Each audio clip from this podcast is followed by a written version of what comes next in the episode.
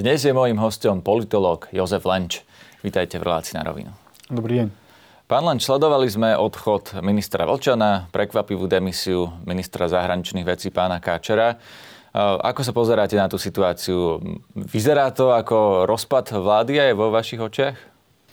Jednoznačne je to niečo, čo s veľkou pravdepodobnosťou málo kto očakával že v tom období, kedy sa budú politické strany pripravovať na voľby, kedy bude chcieť v podstate určite aj poverený premiér Heger, aby jeho vláda aspoň pôsobila ako vláda, ktorá má akú takú stabilitu navzdory tým pohybom, ktoré prebehli v predchádzajúcich mesiacoch, tak je to niečo, s čím on nepočítal a s veľkou pravdepodobnosťou s tým nepočítali ani jeho politickí oponenti, to božne verejnosť, že by sa práve na začiatku mája mohli tie pohyby rozbehnúť až do takej miery, že dnes ehm, reálne môžeme hovoriť o tom, alebo predpokladať, alebo uvažovať lepšie povedané o tom, že vláda Eduarda Hegera skončí.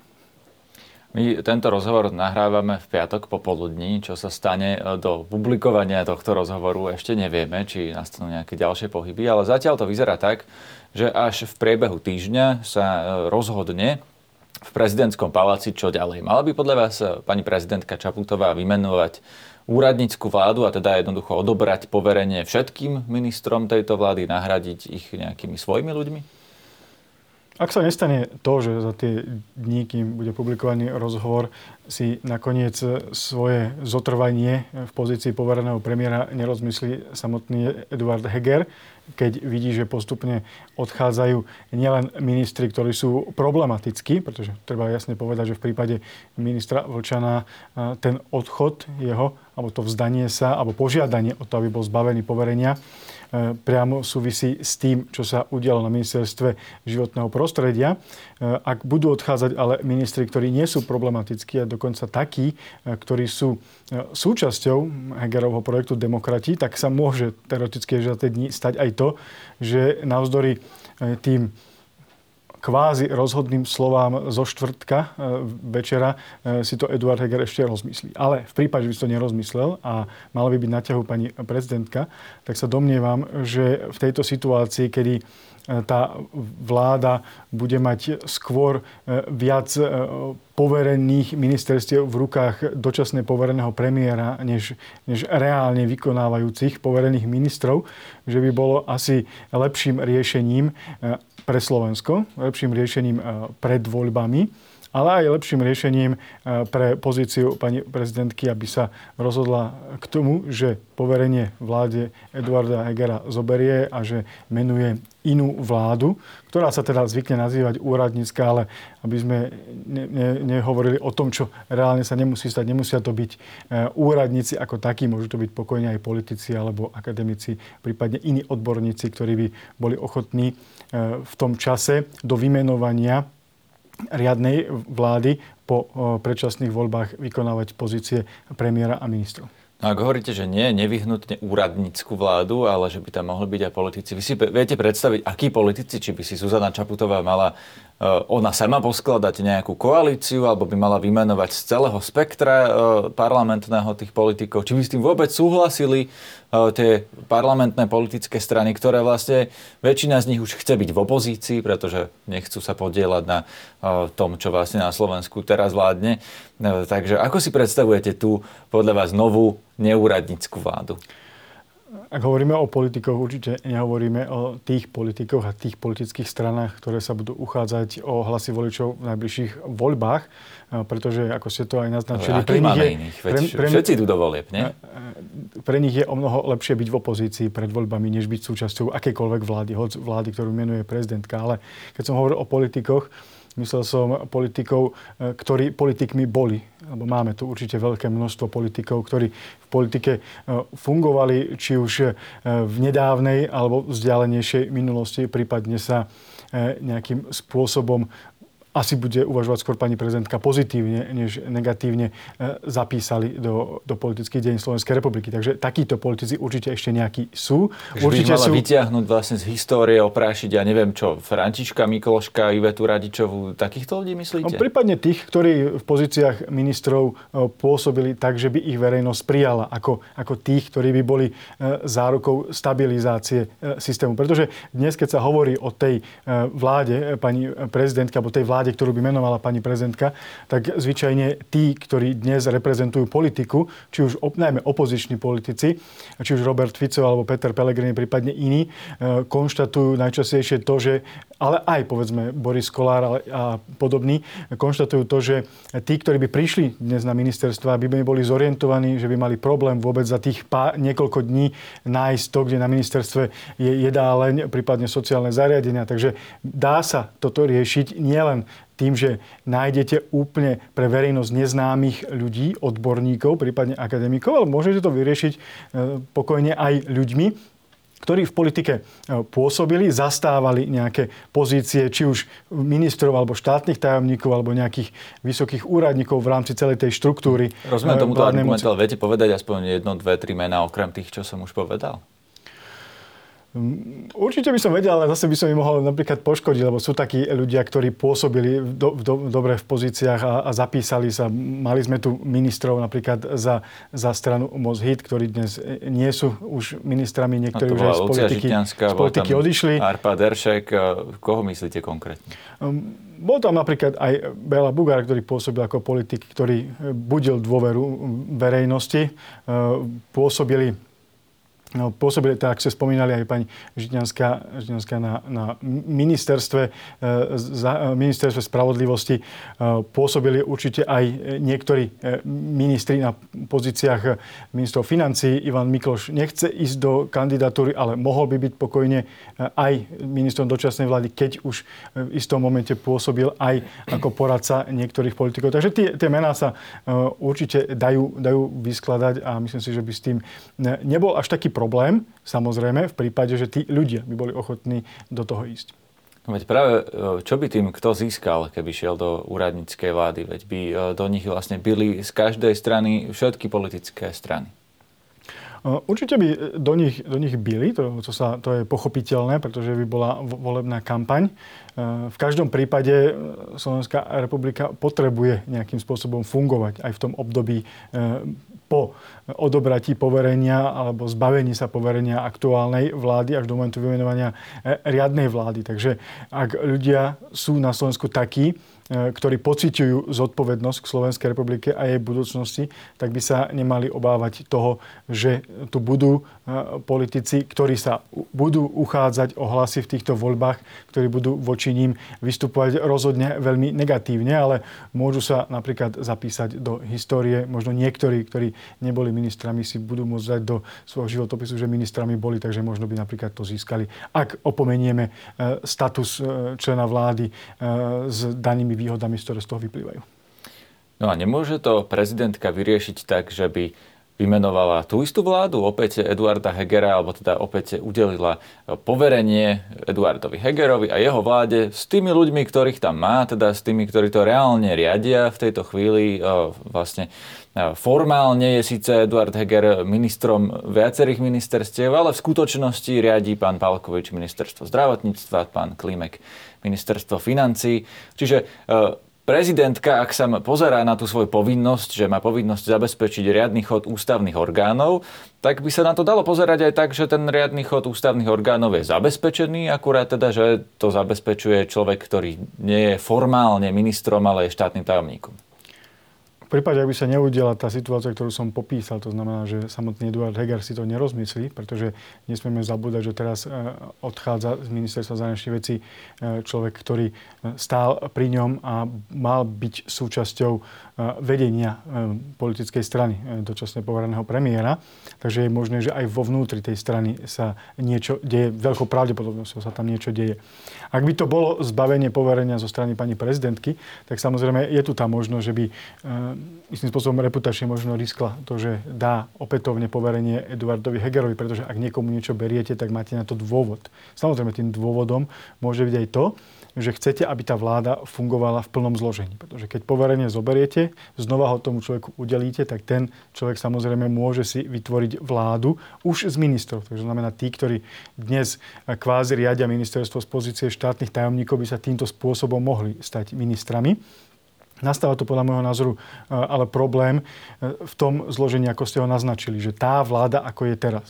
E, som osobne presvedčený o tom, že ak by to poverenie vláde Edvarda Hegera zobrala, tak si, ne, som, si nemyslím, že by napríklad hnutie Sme rodina bolo ochotné ísť opätovne do, do takejto vlády, respektíve, že by nevyužilo tú možnosť, že môže elegantne sa stať aspoň na niekoľko týždňov alebo mesiacov opozičnou stranou, ktorá by e, kritizovala vládne kroky a na základe tejto kritiky sa snažila zabezpečiť si lepší volebný výsledok. A to isté sa napríklad týka možno aj e, strany, strany za ľudí a, a prípadne niektorých, niektorých ministrov, ktorí by si to mohli podobne ako minister Káčer rozmyslieť s tým zotrvávaním vo vláde, na čele ktorej je Eduard Heger.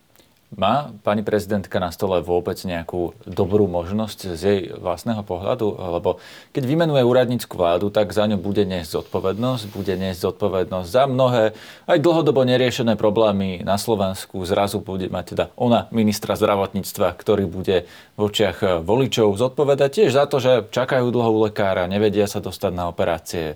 Za všetko e, to, čo vlastne za celé roky je nedoriešené, by ona prevzala zodpovednosť tejto chvíli. Neublížilo by jej to, keby tú úradnícku vládu vymenovala? Určite, ak sa na to a priori takto dívame pesimisticky, tak to môže ublížiť a samozrejme ja uznávam, že ten, tá pesimistická vízia je o mnoho pravdepodobnejšia než potenciálna e, optimistická vízia toho, toho vývoja, pretože ten vývoj môže byť úplne iný. Môžu to byť ľudia, ktorí naopak dokážu s tými ministerstvami ešte e, e, niečo urobiť, alebo dokážu minimálne komunikovať tak, že presvedčia verejnosť, že sa s tými tie problémy riešia, pretože niekedy no, ale oni by stačí... nevedeli nič vyriešiť, nie? Ak nemajú oporu v parlamente, čo už avizovali všetky strany, že nepodporia úradnícku vládu, tam myslím okrem SAS, tak čo by vedeli reálne vyriešiť, keď vlastne nič neprejde parlamentom? Tu na Slovensku sa nedá e, vládnuť dekretmi e, vlády. Mm, určite existujú aj na úrovni vlády možnosti, ako riadiť. Inak by to nebola exekutívna moc. Samozrejme, e, problém by nastal s tým e, schváľovaním legislatívy. Ale zase na druhej strane treba jasne alebo povedať to, čo už dnes vieme, že pred nami je už iba jedna schôdza Národnej rady a na to, aj keby niečo vláda predložila, tak e, to už sa nestihne ani prerokovať, ani schváliť, ak by to nebolo teda predložené v skrátenom legislatívnom konaní. Takže z tohto hľadiska to, že by nemala väčšinu tá vláda v parlamente, by až tak výrazne, ne, nerieš, ne, alebo výrazne nemenilo situáciu tú, ktorú má aktuálna vláda a jej možnosti meniť legislatívu. Tu by nešlo ale o, primárne o e, zmenu legislatívy na úrovni Národnej rady, ale o reálny výkon moci na úrovni výkonnej moci. To znamená, že by napríklad vláda mohla nariadeniami vlády e, alebo vyhláškami ministerstiev upravovať niektoré veci, ktoré už v zmysle dnes platnej legislatívy by vláda mohla robiť a napríklad nerobí. Ale čo sú a... také veci? Pretože to sú, e, je to samozrejme legislatívna norma menšej sily, preto sa e, nimi riadia vlastne ako keby možno to je otázka na vás, či menej dôležité veci a tým pádom by tá vláda mohla akože prevádzkovo sa nás dostať k predčasným voľbám, ale to je to, čo som sa pýtal predtým, že nevedela by vyriešiť tie dlhodobé problémy, ja neviem, v zdravotníctve, školstve, sociálnych službách, ja neviem, s diálnicami, rozumiete mi, čo chcem povedať, že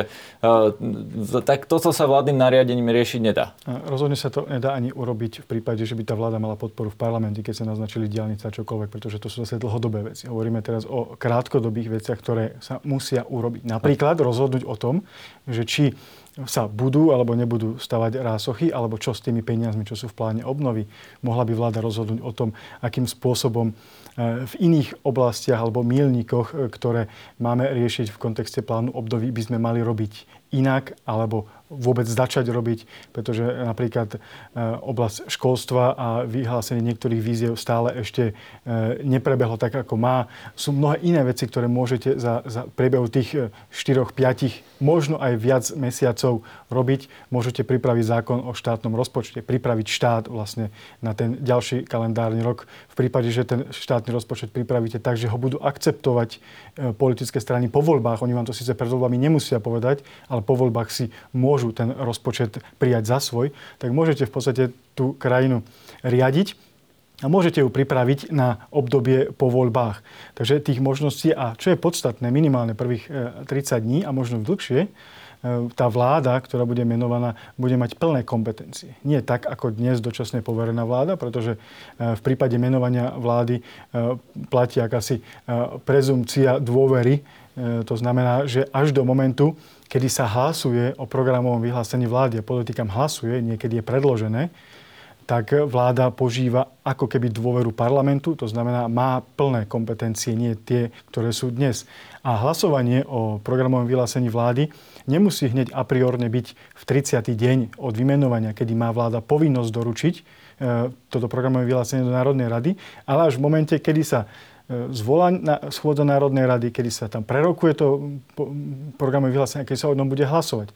A tu sa nám napríklad môže pokojne stať taká situácia, nepredpokladám ju, ale môže sa pokojne stať, že síce do 30 dní programové vyhlásenie v Národnej rade bude, ale ak už nebude žiadna schôdza Národnej rady až do septembrových volieb, tak tá vláda bude v podstate ako keby v dôvere, hoď nebolo jej schválené programové vyhlásenie vlády. Rozumiem. Prečo má podľa vás premiér Heger takú slabú podporu? Lebo vidíme, že založil stranu, hovoril o tom, že chce byť znova premiér, ale tie preferencie tak vôbec nevyzerajú. Vyzerá to zatiaľ tak, že sa nedostane do parlamentu, lebo nemá ani 5%. A to napriek tomu, že tam má osobnosti e, ministerského, e, ministerského rangu. No, čo sa tým vidíte? Jednoznačne za tým Eduard Heger. To, ako e, sa prejavoval v minulosti a ako najmä sa prejavuje v pozícii premiéra, či už v čase, keď jeho vláda mala dôveru a on mal moc vykonávať svoju funkciu tak, aby si tú dôveru e, parlamentu, ale aj verejnosti zaslúžil, e, tak sa to prejavuje aj v súčasnosti, keď tú dôveru nemá. Keď z jeho, strany, keď z jeho vlády odchádzajú už ministri, ktorí sú súčasťou jeho politickej strany, tak to jednoznačne počiarkuje tú skutočnosť, že zodpovedným za to, v akej kondícii je tá vláda, jednoznačne Eduard Heger a do veľkej miery to aj potvrdzovalo to jeho štvrtkové zúfale volanie o pomoc alebo prosenie možno pani prezidentky, aby mu e, poverenie neodoberala. Má on vôbec šancu vo voľbách? Alebo ak by e, napríklad demokrati chceli uspieť, tak by im bolo lepšie bez Eduarda Hegera? Kým pred e, týmito udalosťami, ktoré dnes rozoberáme a ktoré sa stali vo štvrtok, respektíve v piatok do poludnia, to v rámci preferencií vyzeralo tak, že za istých okolností by sa strane demokrati mohlo podariť dostať do Národnej rady. Či už za okolnosti tých, že by e, predsa len dokázali v kampani presvedčiť voličov, aby im dali hlas, pretože tá, e, ten, ten rozdiel medzi ich súčasnými preferenciami a e, dostaním sa do Národnej rady nebol až tak veľký, priepastný. Prípadne, že by sa im predsa len podarilo na základe udalostí, ktoré by sa ešte udiali, presvedčiť niektoré politické strany, aby s nimi sa spojili a spoločne sa uchádzali o dôveru voličov, tak tu som ešte možný, možnú možnú pravdepodobnosť úspechu videl. Avšak e, po tom štvrtkovom, ako som to nazval, zúfalom volaní o pomoc alebo zúfalej prozbe, aby stále mohol byť e, dočasne povereným predsedom vlády, respektíve potom, ako ohlásil odchod z vlády eh, minister Káčer a možno budú nasledovať aj iní, je tá pravdepodobnosť výrazne menšia. Dovolil by som si tvrdiť, že už možno aj žiadna. Čiže Eduard Heger podľa vás nemá šancu, je to úplne odpísaný človek a najlepšie by bolo čo, keby sa vzdal eh, svojej ďalšej politickej budúcnosti? Je možné, že tí, ktorí sú s ním e, v demokratoch a majú ešte ambíciu v politike e, pokračovať, by možno mali ešte zvažovať buď to, že e, dajú Eduardovi Hegerovi nejaký tréning, hoď je už naozaj veľmi neskoro, alebo sa tam niekto, kto bude schopný voličov presvedčiť, aby tá strana uspela. Osobne si myslím, že, že Eduard Heger potom ako mu odchádza minister z jeho strany potom, ako by prípadne e, prišiel o, o to poverenie, ktoré mu ešte dávalo ako takú šancu byť v médiách a snažiť sa získavať na svoju stranu voličov, že by mal možno on sám zvážiť, či, má, či má vôbec zmysel ísť e, kandidovať, či byť lídrom strany a či by sa radšej e, strana demokrati nemala z volieb stiahnuť, aby neza, nespôsobila to, že budú hlasy stredopravých strán. Skôr mimo parlamentu, než v parlamente. Keby sa spojili, napríklad KDH, aký vieme, že už mesiace sa o tom debatuje, KDH to odmieta, je tam teda zjavne viacero prekážok, ale ak tie strany budú mať všetky pod 5%, tak je to vlastne samovražda ich všetkých. Takže jediná stratégia, ktorá z toho ako tak vyzerá, že by mohla byť, je práve to spájanie. Myslíte si, že toto je ešte realistické a mali by to urobiť, povedzme aj, že za každú cenu? Keďže spájanie sa javí byť najracionálnejšia voľba, tak je najmenej pravdepodobné, že sa aj politici chopia. Politici sa neradi stávajú alebo neradi robia racionálne rozhodnutia.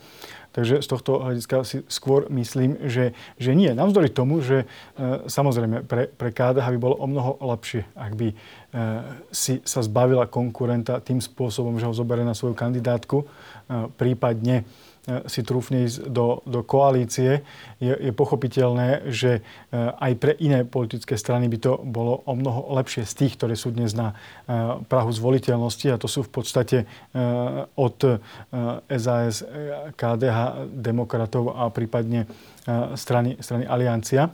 Takže z tohto, tohto hľadiska to má rácio, ale nemyslím si, že, že sa k nemu politici uchýlia. Napríklad aj tí, ktorí teda už ohlasujú vznik svojich politických strán, že by k tomuto uh, dospeli. Uh, Myslíte, istým spôsobom mal Eduard... Mikuláša Zurindu alebo Luciu Zatiaľ, Nikolsonovú? Zatiaľ Mikuláša Zurindu, pretože som postrehal vo štvrtok informáciu, že by už mali byť zaregistrovaní, takže tu by sa už mohol ten proces E, zviditeľnenia sa strany svojim vznikom, pretože to je kľúčové pri, pri politickej strane, mohol by sa začať a tá šanca ešte nejakým spôsobom zasiahnuť do toho boja by tu mohla byť. Ale keby som sa ešte vrátil k tomu Eduardovi Hegerovi, on mal istým spôsobom komparatívnu výhodu oproti iným tým, že zastával, alebo stále ešte zastáva post dočasne povereného e, premiéra, či mohol k sebe lákať strany, ale ani v tej pozícii nedokázal nikoho prilákať. Na druhej strane e, KDH je stále rovnako tvrdohlavé ako ostatných 8 rokov, SAS je rovnako tvrdohlava ako ostatných 14 e, rokov. Takže nie je tam veľká pravdepodobnosť, že by buď oni si uvedomili a zobrali, či už demokratov alebo Zurindových modrých, prípadne iných e, na, na svoju kandidátku, alebo že by boli ochotní vytvoriť nejaký spoločný subjekt, povedzme, porovnateľný s tým, čo bola koalícia spolu v Českej republike pred ostatnými voľbami. Rozumiem, otvorím ešte jednu tému. SAS e, znovu objavila tému migrácie. E, Richard Sulik mi napríklad v tomto štúdiu hovoril o, o, o tom, že ako moslimovia majú viacero manželiek, berú si deti teda pod za manželky neplnoleté ženy. Ako to vnímate ako človek, ktorý konvertoval na islám počas svojho života? Myslím, že to nemá s tým žiadny, žiadny súvis. No, on hovorí, no. že moslimovia sú takí, takí a takí. Vy, ak ste moslim, preto sa vás na to pýtam, že ako to vnímate? Vnímam to tak, že Richard Sulik si drží svoju, svoju agendu a svoju retoriku už niekoľko rokov. Pre mňa to nie je prekvapujúce konštatovanie, pretože eh, tí pozornejší sledovatelia politiky si mohli všimnúť, že týmto spôsobom on komunikoval už e, v čase, e, kedy bola migračná kríza naozaj volebnou témou, to znamená vo voľbách 2016 a po nich nebola jeho retorika e, odlišná ako v tom čase retorika Roberta Fica alebo iných stran krajnej pravice alebo alternatívnej pravice. Dalo by sa dnes povedať, že Richard Sulik je taký Milan Mazurek pre 50 a jeho strana sa v mnohom, navzdory tomu, že sa nazýva liberálna, podobá na tie zase opäť kvázi liberálne strany zo západnej Európy, ktorých primárnou agendou je ak nie priamo rozširovanie nenávisti voči niektorým menšinám, tak minimálne e, agenda, ktorá síce sa má podobať na agendu e, liberálnu, libertariárnu, to znamená sloboda pre, ale tu v tomto prípade len sloboda pre vyvolených. To znamená, že má to v sebe e, značný nádych xenofóbie. Prirovnať by som ho mohol napríklad k liberálnej strane, ktorú v Holandsku reprezentoval Gerd Wilders. No a vás sa to osobne nedotýka, keď to hovorí? Alebo dá sa to povedať tak, že um, on tvrdí, že hovorí pravdu. Že keď mu to niekto vyčíta, že uh, kritizuje moslimov za to, akí sú, tak on tvrdí, ale vedie to pravda. Je to pravda, alebo nie je to pravda, to, čo hovorí Richard Sulík? Aj Robert Fico, keď hovorí, hovorí, že je to pravda. Aj iní politici hovoria, keď niečo tvrdia, že, že je to pravda. Takže z tohto hľadiska by som uh, tvrdenie, že je to pravda z úst Richarda Sulika nebral ako uh, potvrdenie toho, že, že je taká skutočnosť. Je to presvedčenie uh, Richarda Sulika nadobudnuté pravdepodobne zo zdrojov, ktoré, ktoré používa a tie zdroje boli napríklad aj mimovládnymi organizáciami, ktoré skúmajú mieru islamofóbie na Slovensku, jasne popísané, že pochádzajú práve z toho prostredia, ktoré inšpiruje e, politikov alebo sympatizantov e, krajnej pravice. Takže mňa osobne to neprekvapilo. To znamená, že vy sa ma pýtate na to mňa osobne. Tým, že ja toto dlhodobo e, študujem a skúmam, tak sa ma to ad jedna nedotýka, pretože je to niečo, čo sa dá od tohto typu politikov očakávať. Ani ma to neprekvapuje, pretože sa to dá očakávať od Richarda Sulika, lebo takýmto bol ostatný ostatných minimálne 6-7 rokov. A to boli napríklad aj dôvody tieto vyjadrenia, prečo e, zo strany Sloboda a Solidarita odišli svojho času Martin Poliačik alebo neskôr Lucia Julius Nikolsonová.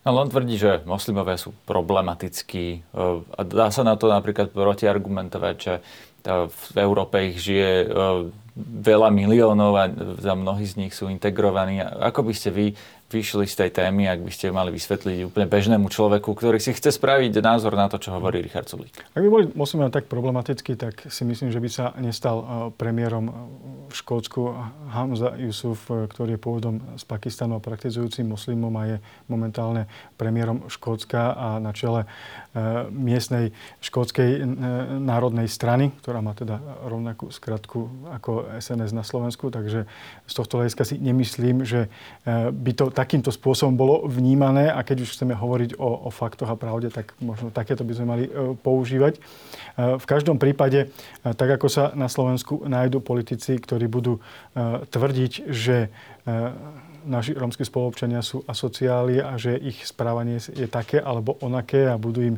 čokoľvek vyčítať, čo robia rôzni, tak sa rozhodne nájdu aj takí, ktorí budú tvrdiť, že, že moslimovia sú takí alebo onakí, pretože to zapadá do ich politickej agendy. V každom prípade to rozhodne nie je pravda, pretože to potvrdzujú aj výskumy a skúsenosti zo, zo života napríklad e, v štátoch, ktoré sú, sú moslimské alebo zo štátov, v ktorých žije moslimská menšina. Čo bude podľa vás téma volieb?